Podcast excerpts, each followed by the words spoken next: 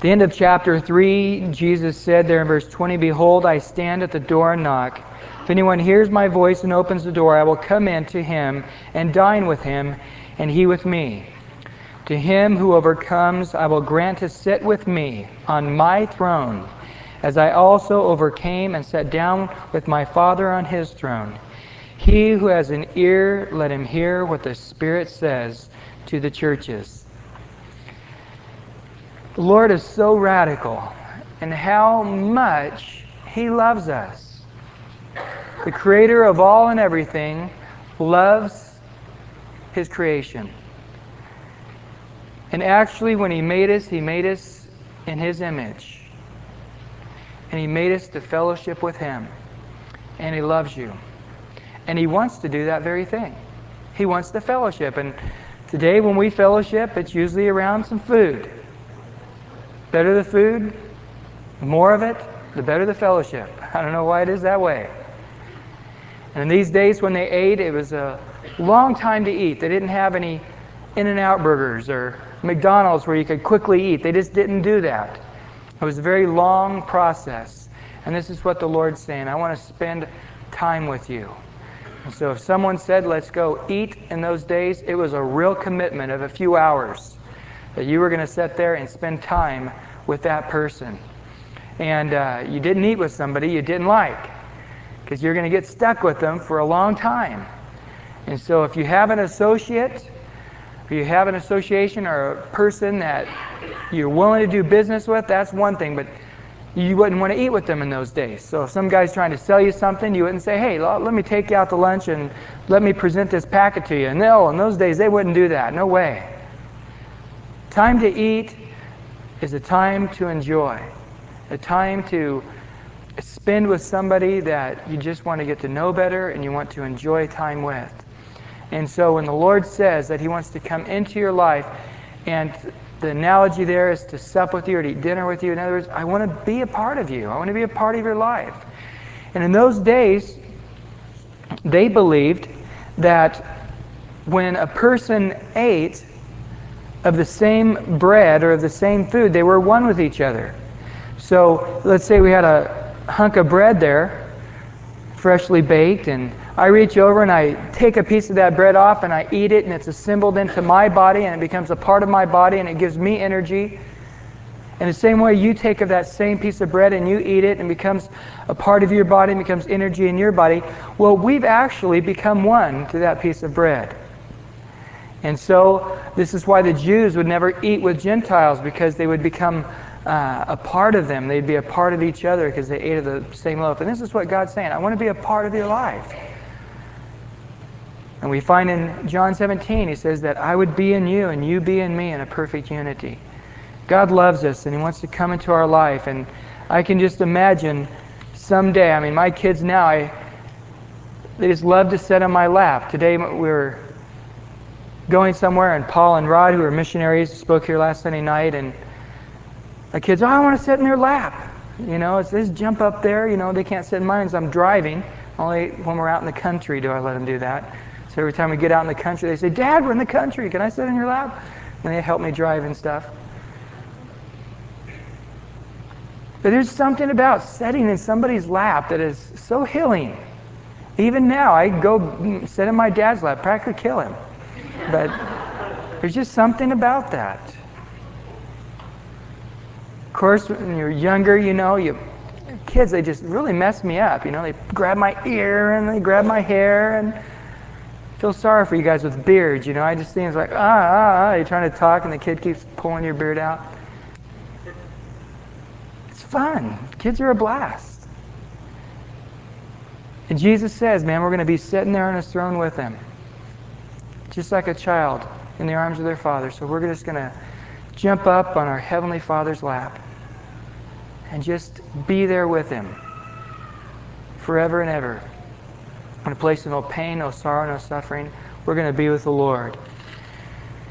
In Ephesians chapter 1, he talks about, you don't need to turn there, but Paul had some radical revelations, and he actually says, Man, I hope you guys and the church experience these things. He says that the God of our Lord Jesus Christ, the Father of glory, may give to you the spirit of wisdom and revelation in the knowledge of Him, that the eyes of your understanding being enlightened, that you may know what is the hope of His calling, and what are the riches of the glory of His inheritance in the saints, and what is the exceeding greatness of His power towards us who believe, according to the working of His mighty power.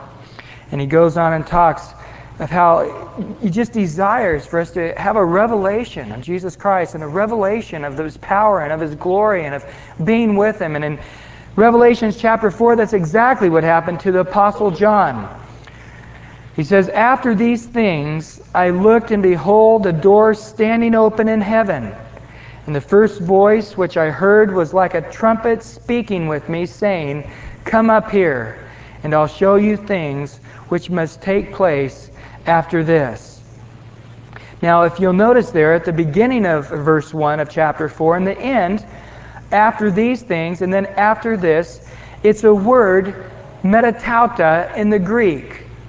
And back in Revelations chapter 1, we also saw this word in verse 19. Revelation chapter 1, verse 19. He says, Write these things which you have seen, and the things which, uh, the things which are, and the things which take place after this metatauta. In other words, things in the past, things that have been seen, the things that are, and the things after these things. And as we looked at the things that had been, we saw the revelations of Jesus Christ. But then we go into chapter 2, 3, and 4, talking about the things that are, referring to the church and the church age. And so when we look at the things that are after this, what is it referring to? He's referring to after the church age. So I believe at this point, before we start getting into chapter 4, the rapture of the church has taken place. And so after the revelations God gave to him concerning the church and the different types of people in the churches, and of course, it can also be the different ages of the churches since Christ has left the early church and the medieval church and the church of the present, the Laodicean church. Different angles to look at that. But after these things, after the church age, he saw what would be taking place in heaven. Now, some people get the rapture of the church confused with the second coming of Christ.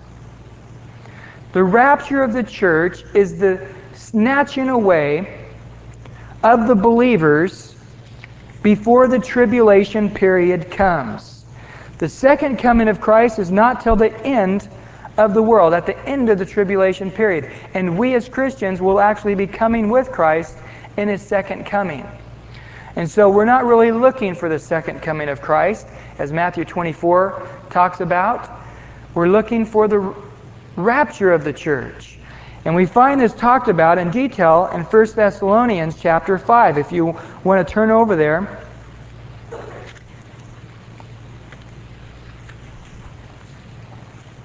Starting in 1 Thessalonians chapter 4, verse 13, he says, I do not want you to be ignorant, brethren, concerning those who have fallen asleep, lest you sorrow as others who have no hope. So in 1 Thessalonians chapter 4 verse 13 he says that there are people who aren't Christians and they see their loved ones died who don't know the Lord, well there's no hope and there really is no hope. We just had a funeral last night and then today Aurelia Silvers who Christian in our church, 37 years old, just died of leukemia. Radical experience, but it was awesome. I mean, as sad as it is to us that she's gone, it's a joyful thing for her that she's with the Lord. But one of the missionaries, Rod, asked me, he goes, Man, how do you do a funeral for somebody who's not a Christian, or who doesn't have Christ in their life? And I said, Man, it's just the hardest thing in the world because there is no hope. And the, especially if the relatives are Christians, they know that their loved one is spending eternity in hell. Even as we speak, he's in a place of torment. Was talking to a Jewish brother, and had a tape and I listened to it and he was saying how he had come to the Lord. And a few weeks later, his dad died. And as he had come to the Lord, he began to understand about hell. And every time he read the Bible, he realized that that's where his dad was. Such a sobering and unbelievable thing to just think about. Spurgeon said that he could do away with all the Bible schools if he could just simply grab a person who wanted to be in the ministry and dangle them over hell for a few minutes and then put them on the streets of London. That they wouldn't need to know anything. All they'd need to know is what hell's about and to go tell people, like Jonah did in 40 days comes destruction, hey, there's a real hell. I've seen it. I sense the heat of it and the torment of the place and the absence of the presence of God. Believe me, repent and turn to God and be saved. So we have hope. And in verse 14 of 1 Thessalonians chapter 4, for if we believe that Jesus died and rose again, even so God will bring with him those who sleep in Jesus. So notice there it says he will bring with them those who sleep in Jesus referring to the second coming of Christ. For this we say to you by the word of the Lord, that we who are alive and remain until the coming of the Lord will by no means precede those who are asleep. For the Lord himself will descend from heaven with a shout, with the voice of the archangel, with the trumpet of God, and the dead in Christ will rise first. Or literally, it's, it's, it's a word for um, standing up. When it's referring to rise, it's not referring to rising from the dead. It's referring to a standing up position. And he goes on to say, Then we who are alive and remain shall be caught up together with them in the clouds to meet the Lord in the air. And thus we shall always be with the Lord. Therefore, comfort one another with these words. So, those to be absent from the body is to be present with the Lord. But at one time, when the rapture of the church comes, we're immediately caught up together, and those who have died and with the Lord now aren't necessarily in their new bodies. But at one time, we will all receive a new body, and at one time, we'll be together with the Lord. And uh, he goes on in chapter 5 to say, But concerning the times and the seasons, brethren, you have no need that I should write to you, for you yourselves know perfectly that the day of the Lord comes as a thief in the night. And when they say peace and safety, then sudden destruction comes upon them, as labor pains upon a pregnant woman, and they shall not escape. But you, brethren, are not in darkness, so that this day should overtake you as a thief. You are all sons of light and sons of day. We are not of the night, nor of darkness. Therefore, let us not sleep as others do, spiritually referring but let us watch and be sober. For those who sleep are spiritually just going through the motions, not really living for God. Sleep at night, and those who get drunk get drunk at night. But let us who are of the day be sober, putting on the breastplate of faith and love as the helmet of hope of salvation. Notice this, verse 9 For God did not appoint us to wrath, but to obtain salvation through our Lord Jesus Christ, who died for us, that whether we wake or asleep, we should live together with him. Therefore, comfort each other and edify one another, just as you are doing. Now, if you look back in chapter 4 and verse 17, he says, Then we who are alive and remain shall be caught up. The word there, caught up, in the Greek literally means to grab violently. To grab somebody violently.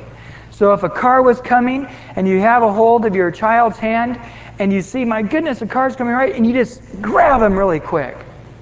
It's like you may cause a little jerk to their body or may snap their little neck, but you know, you're trying to protect them and get them out of the way real quick.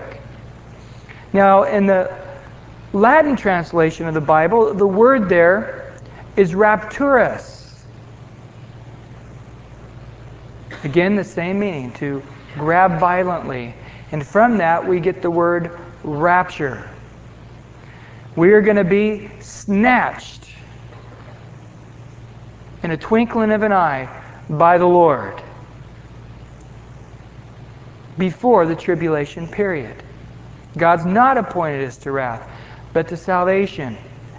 And we see there in the story where the Lord tells Abraham, I'm getting ready to destroy Sodom and Gomorrah. And he says, hey, you know, and he starts naming off numbers. If there was 50 people, would you destroy it who are righteous? No. Well, if there are 40, if there are 30, Lord, don't let me push you. But, you know, hey, if there were 10, would you? And God says, no, I wouldn't de- destroy the place. I would not put my wrath upon a spot of earth where there was a righteous person. And the tribulation period is not a spot of earth of God's wrath, but it's the entire earth is going to experience God's wrath. And so, therefore, a Christian or a righteous person cannot be in any spot on planet Earth because God takes and removes people before His wrath comes. And so, if you're a Christian here tonight, we're going to be snatched away in a twinkling of an eye. There's a postcard I've seen, and it has these cars crashed in the freeway, and you know it uh, has a guy waking up in the middle of the night looking over, and his spouse is gone, and uh, all these different things of what it would be like in the rapture of the church, and it's going to be true. We're going to, just as the news has been reporting, the hurricane that's hitting Florida, every time I see those pictures, I'm like going, this can't really be happening. Look at that. It looks like a trash dump. Look at all the houses and just scattered garbage everywhere. But yet it's entire coastline that's been devastated. And you're just looking at that going, radical. It's just almost unbelievable in the same way. If you're not right with the Lord tonight, if Christ is not the Lord of your life, you're going to be clicking on and watching the news station there, and they're going to be saying millions of people around the earth have disappeared. The exact count we don't know as of yet. No trace of them anywhere, except for their billabong clothes neatly piled upon their shoes.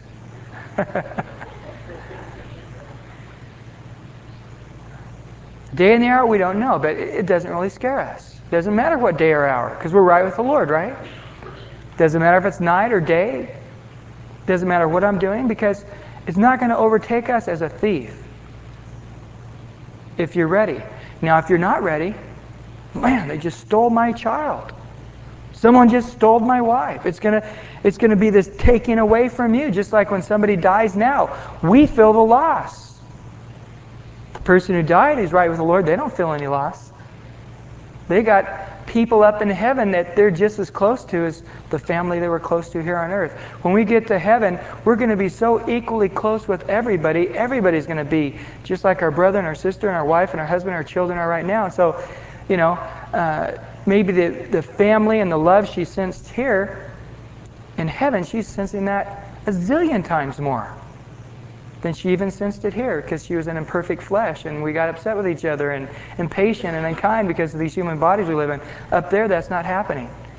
So there's no loss for the person who dies. So the rapture is never going to take us as a thief because there's no loss for us, only gain. But the people who aren't ready, there is a great loss.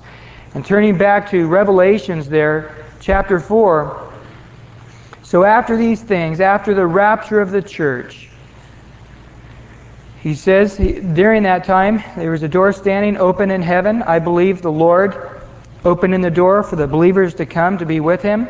He says, I heard, which was like a, a loud trumpet, speaking with me, saying, Come up here, and I'll show you these things which must take place. And we just read in that Thessalonians, he says, For the Lord himself will descend from heaven with a shout, with the voice of an archangel, and with the trump of God. And the dead in Christ shall rise first. And so there's going to be this sound, and uh, immediately the believers are going to be gathered together to be with the Lord. And In verse 2, immediately I was in the Spirit, and behold, a throne set in heaven, and one set on the throne.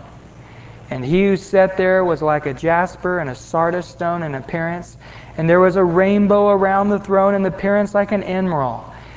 And so, again, you got to realize that John is using human words to try to describe something spiritual, which is near impossible. Paul had a similar experience in uh, Thessalonians, and he actually there didn't even try. He says, It is doubtless not profitable for me to boast. I will come to visions and revelations of the Lord. I know a man, referring to himself, in Christ, who 14 years ago, whether in the body I do not know, whether out of the body I do not know, God knows, such a one was caught up to the third heaven. In the, in the ancients' mind, earth was one level, then the sky, or under the earth was one level, then the sky was another level, and then heaven was considered the third level of heavens where God dwelt, you know. So he's describing to them being in heaven. And I know such a man, whether in the body or out of the body, I do not know, but God knows how he was caught up into paradise and heard inexpressible words, which it is not lawful for a man to utter. Of such a one I boast, yet I, I, of myself I will not boast except in my infirmities. And he goes on to, to say there in that verse that he wouldn't even try to describe it. Well, John, thank goodness, is trying to describe it. Now, I've, I've felt so incapable of trying to describe the beauty of where I grew up. I grew up in Visalia, right at the foot of the sequoias in Yosemite. And people who haven't been there, they say, well, what's it like? You know, and in their mind, they just picture some mountain with trees up there, and it gets cold, and deer's running around, and, you know, there's no television, and, you know, you got to go in an outhouse to the bathroom. And it's like, yeah, yeah, you know, I, I plan on going up there for a couple hours sometime, get in and out of there, and, you know, so I don't get too uncomfortable. Can't use my blow dryer, you know, I don't really want to go you know, and trying to describe to them. I, I used to go out in my backyard as a kid and just look up at these mountains that were just snow topped, and as far as I could see, is back before the days of smog. And just as far as you could see were just rolling white top mountains. I remember as a kid just sitting out there, just awestruck, and at night, just all the stars of the heavens was almost like a sheet of just white sometimes. There were so many stars.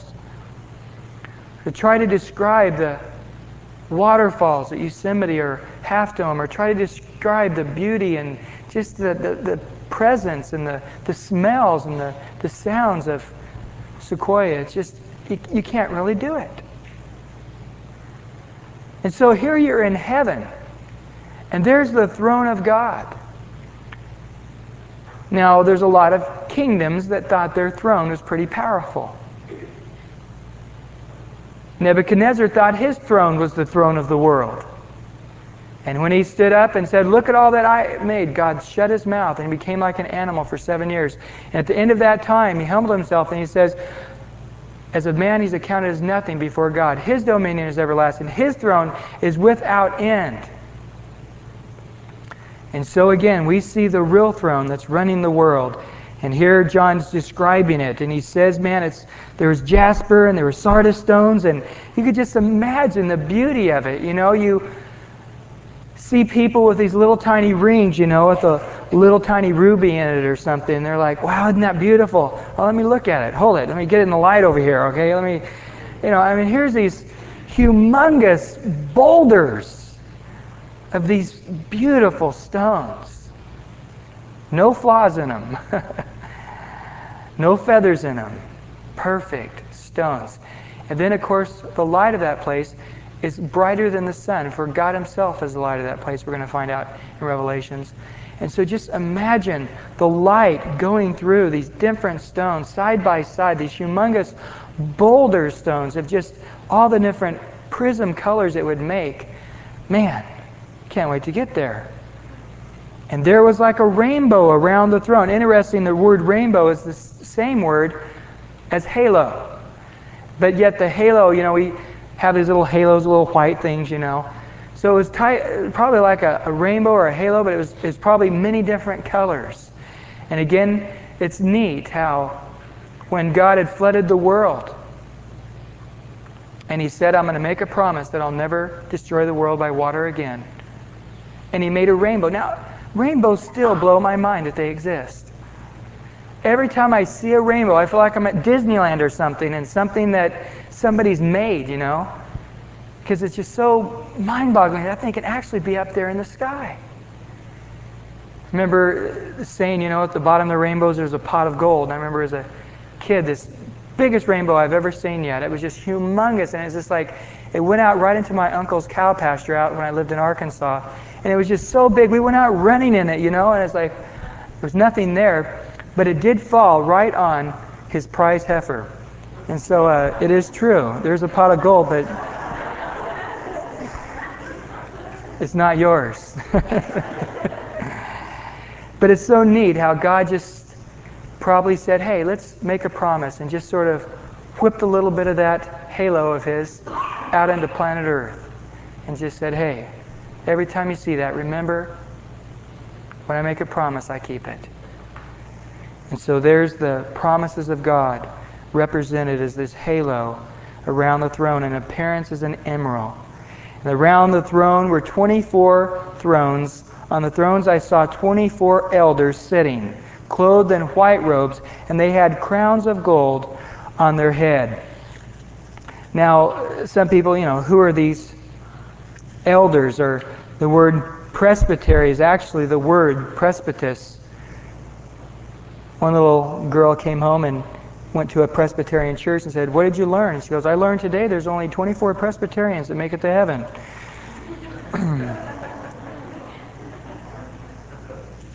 Who are these people? I'll tell you. It's not going to be people who got glory here. I think Billy Graham's wonderful.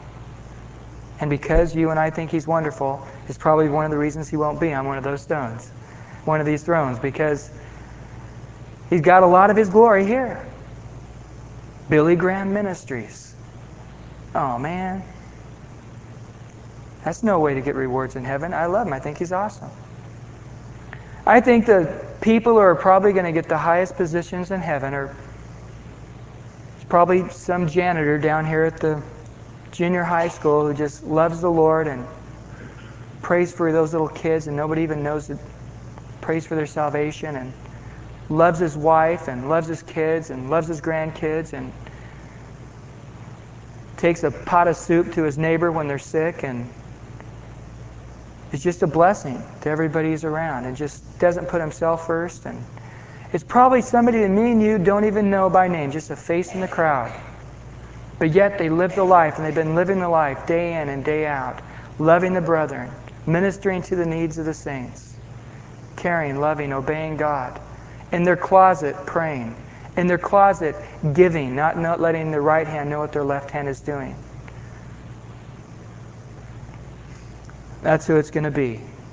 We'll have to be introduced to him. It won't be Peter or John or James or Elijah or Moses. Man, these guys have got so much reward for the things they did through the years. Their names are in the Bible, and we all esteem them highly. They've got a lot of glory here on earth for the things they did for the Lord. But there's a lot of people who aren't getting any glory on earth for living a radical Christian life. But yet it's the kind of life that doesn't get publicity but it's the kind of life that serves and ministers and people get healed in their presence. And I believe that's the way Jesus was. Poor carpenter from a bad area town, Nazareth, born in a manger, ministered to the poor, loved people, served people, and died on a cross. There's no doubt that the people who are the 24 elders are just the nobodies in this world who have lost their life in this world but gain it in the life to come in a very royal and majestic way. There's the crowns of gold on their head. There's other kinds of crowns in the Bible. There's a crown of life the Bible talks about that a martyr gets. Also, James says the same crown of life a person who has to go through extreme temptation will receive. After they've fought the temptation and didn't give in to it, that they would receive a crown of life. And there's some of you who have to fight much more temptation than others do. And it's actually the Lord giving you an opportunity to have a crown, a special crown of life. Then there's a crown of glory, which is actually given to ministers, people who are ministering for the Lord. And then there's the crown of righteousness for all believers. Paul says, and I'm going to receive one, and all of those who love his appearing. So if you're a Christian who is walking by faith, you've surrendered your life to God and you're serving Him and you're day in and day out in the Word, and you just can't wait for the Lord to come back. I'll tell you what, He's got a crown waiting for you. Clothed in their white robes, representing the righteousnesses before the Lord. And then in verse 5 he goes on, And from the throne proceed lightnings and thunderings and voices. And there were seven lamps of fire burning before the throne, which are the seven spirits of God. Before the throne there was a sea of glass like crystal. In the midst of the throne and around the throne were four living creatures full of eyes in front and, and back. And again, you know, we're picturing these thoughts in our minds right now of what this is probably like. And if we were all to say, draw a picture of it, it would probably be different and, and sort of weird looking. And uh, it even gets weirder in verse 7. And the first living creature was like a lion, the second living creature like a calf, the third living creature had a face like a man, and the fourth living creature was like a flying eagle. And the four living creatures, each having six wings full of eyes, around and within, and they do not rest day or night, saying, Holy, holy, holy, Lord God Almighty, who was and is and is to come. Now, I don't know what our new bodies are going to be like, but I'll tell you, two eyes are a real bummer sometimes. There's so many things I miss out on. Look at that over there. What? Oh, it's too late. Oh man, see now if I had a couple eyes over there, I'd just say, which eye? Look out, I you know, I ate. Ooh, there it is. Oh yeah, cool, man. I could just drive and you know, I could read the newspaper and and uh, do all kinds of stuff. So I admit it looks a little strange here, but you know, we could get used to that. The word for creature is the word zoe, which we get our word zoo from. So these aren't humans, these are different creatures. Six wings, uh, you know, makes sense to me. The more the better.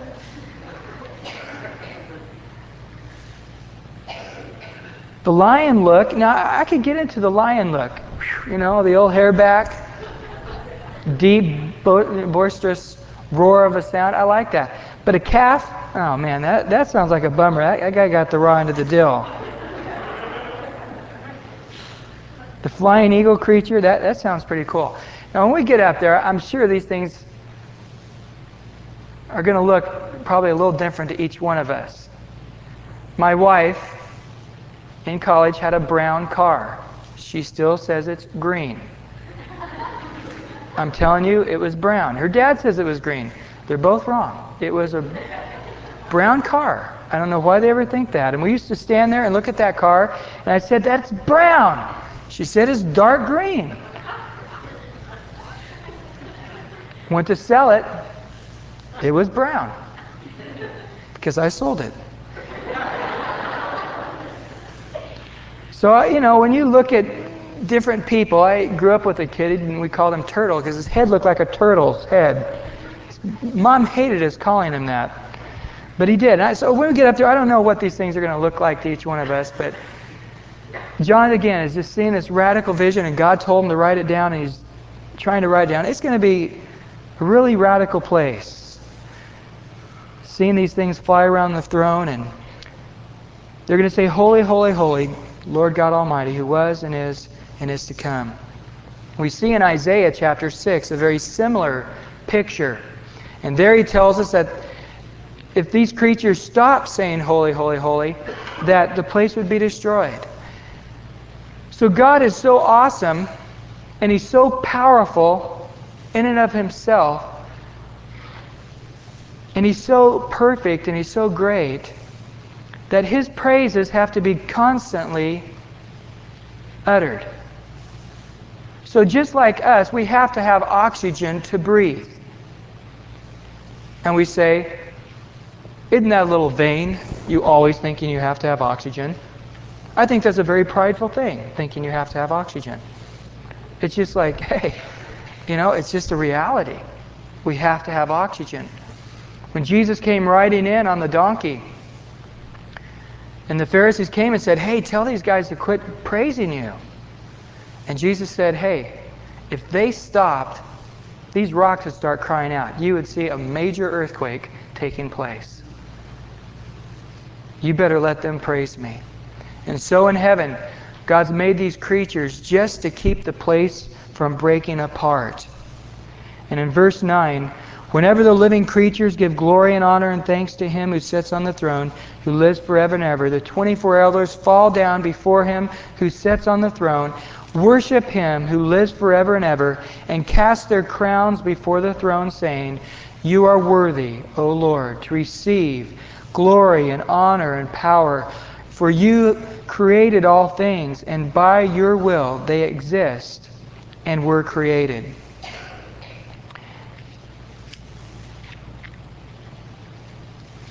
Again, right now, we're not serving the Lord for only the crown and the white robe and the blessings of heaven. It's really in our hearts. Now, the longer you're a Christian, the more you realize what a sinner you are. When I first said, Christ, forgive my sins and come into my life, I thought, yeah, you know, I need to get forgiveness. A few things need to be straightened out. But the more I learn of the perfectness and the holiness and the purity and I just start seeing myself more clearly in light of God. And it's like, Lord, I'm almost having a hard time believing that you could forgive such a sinner as myself. Amazing grace. How sweet the sound that saved a wretch like me. And there's no doubt when we stand before the Lord, the full impact of our unworthiness is going to hit us. God had done so much for us. And Jesus Christ, for a wretch like me, died on a cross with the pain and the torment and the torture. I should be burning in hell a hundred times over, but yet He took hell upon His own body for me. And now I'm going to be standing before Him, looking at the scars in His hand, the scars in His head, the thorn or the, the spear hole in His side.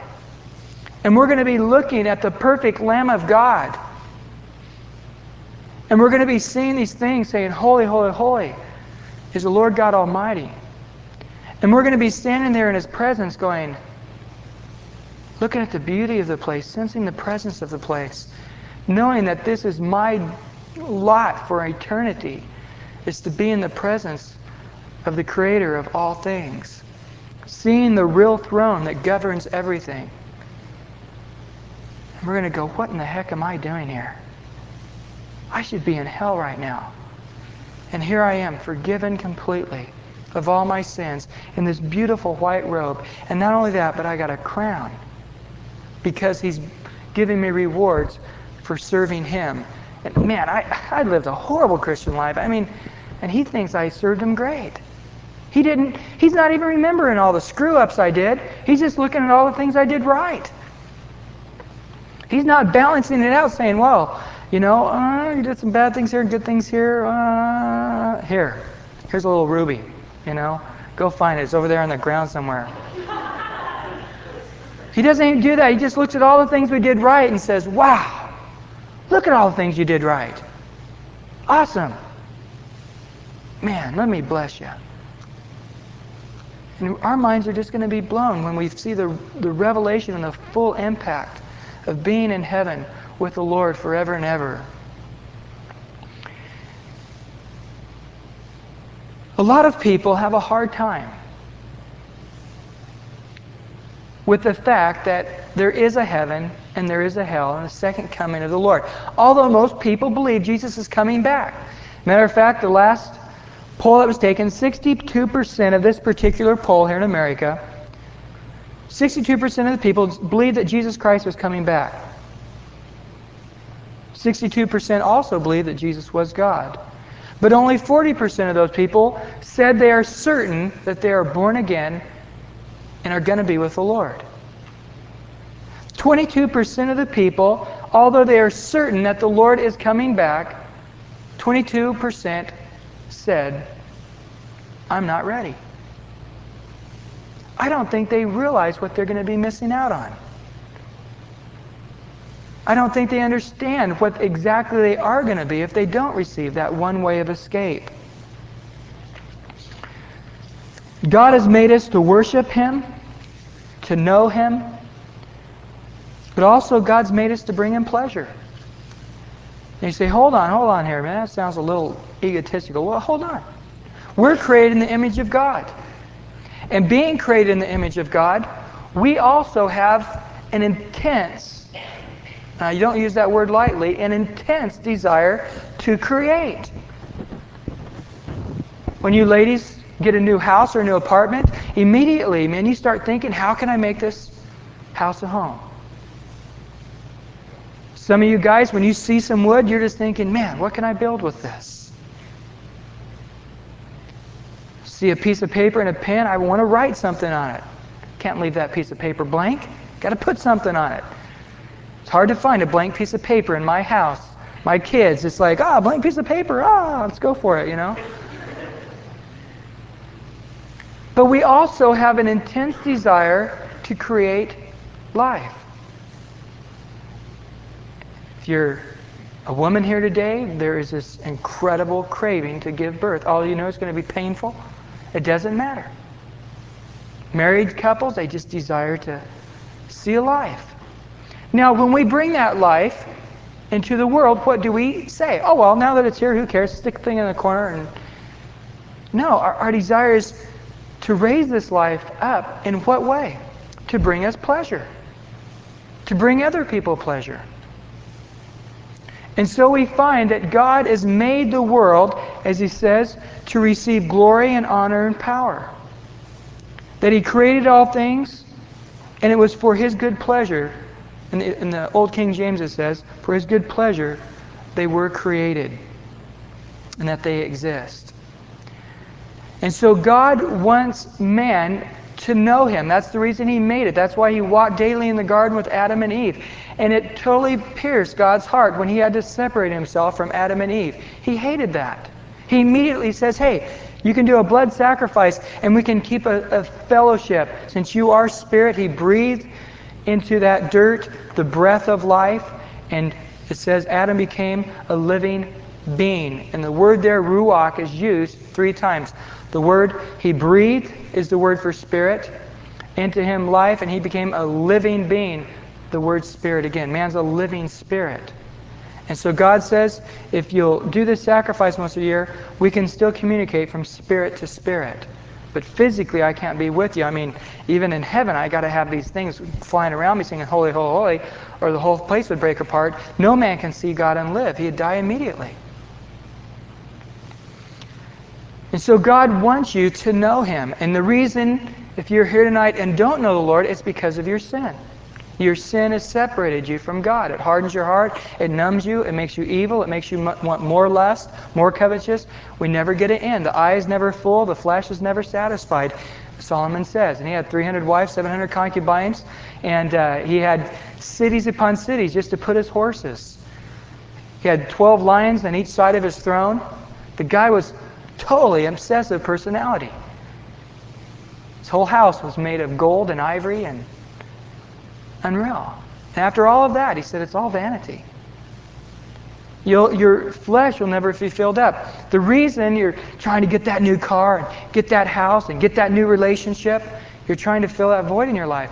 And nothing is going to fill that void in your life until you know God and you begin bringing Him pleasure.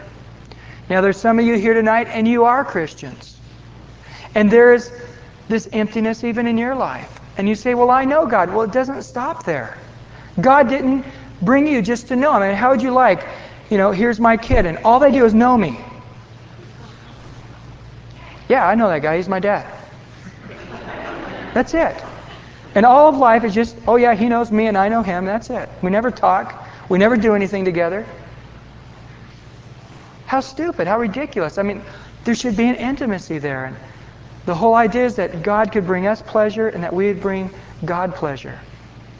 And we find that is by living life the way He made it. How do the birds and the trees and all the things in the world make Him bring Him pleasure? He says, Here, bird, create after your own kind, be fruitful and multiply. He didn't give that bird a free will. It just, to this day, is up there, bringing fruitful and multiply as He can. Same with the tree. Here you are. Make more trees after your kind. Be fruitful and multiply. And, and so it's happening. All creation is going in the same route that God has set it in the very first day of creation. Man, you got a free will. And so man has not followed the plan of God. And so there's all kinds of different people in the world and all kinds of destructive diseases and all kinds of hurtful things in the world. And God wants you to come back in line to that narrow way that leads to life. The Bible says, on top of it all, Satan's here to try to twist everything up. He's here to kill, steal, and destroy. But Christ came that we might have life, and that we'd have it abundantly. And I'll tell you right now, my desire is to bring God pleasure. To bring Him pleasure in worship, to bring Him pleasure by knowing His Word. I know that brings Him pleasure if I know Genesis to Revelations. It brings Him pleasure when I walk in the Spirit and I live a life of joy and of peace and of patience and of kindness and of goodness and self control. Nobody bats a thousand. We have good days and bad days, and good weeks and bad weeks, and good months and bad months, and good years and bad years. And maybe you've been backsliding from the Lord. You know Him, but you've been having a time where you haven't been bringing Him pleasure. The Bible tells us to repent that times of refreshing may come. Because as much as God loves us, He allows you to make your choice, and your choice remains with you. So, in your year of not walking with the Lord, you went out and you got a big tattoo of a mermaid and flex your muscle and she wiggles her tail or something. Well, you can repent tonight, but that tattoo is still going to be on your arm. Now, that's just a physical scar. But what about the scar you did to your wife and to your children? What about the scar you have in your heart because of the destruction and the misery you're bringing around you? You don't want to keep going in that way. You want to repent. You want to turn around. Have a godly sorrow. Lord, help me to hate my sin. If you don't hate it, help me to hate it.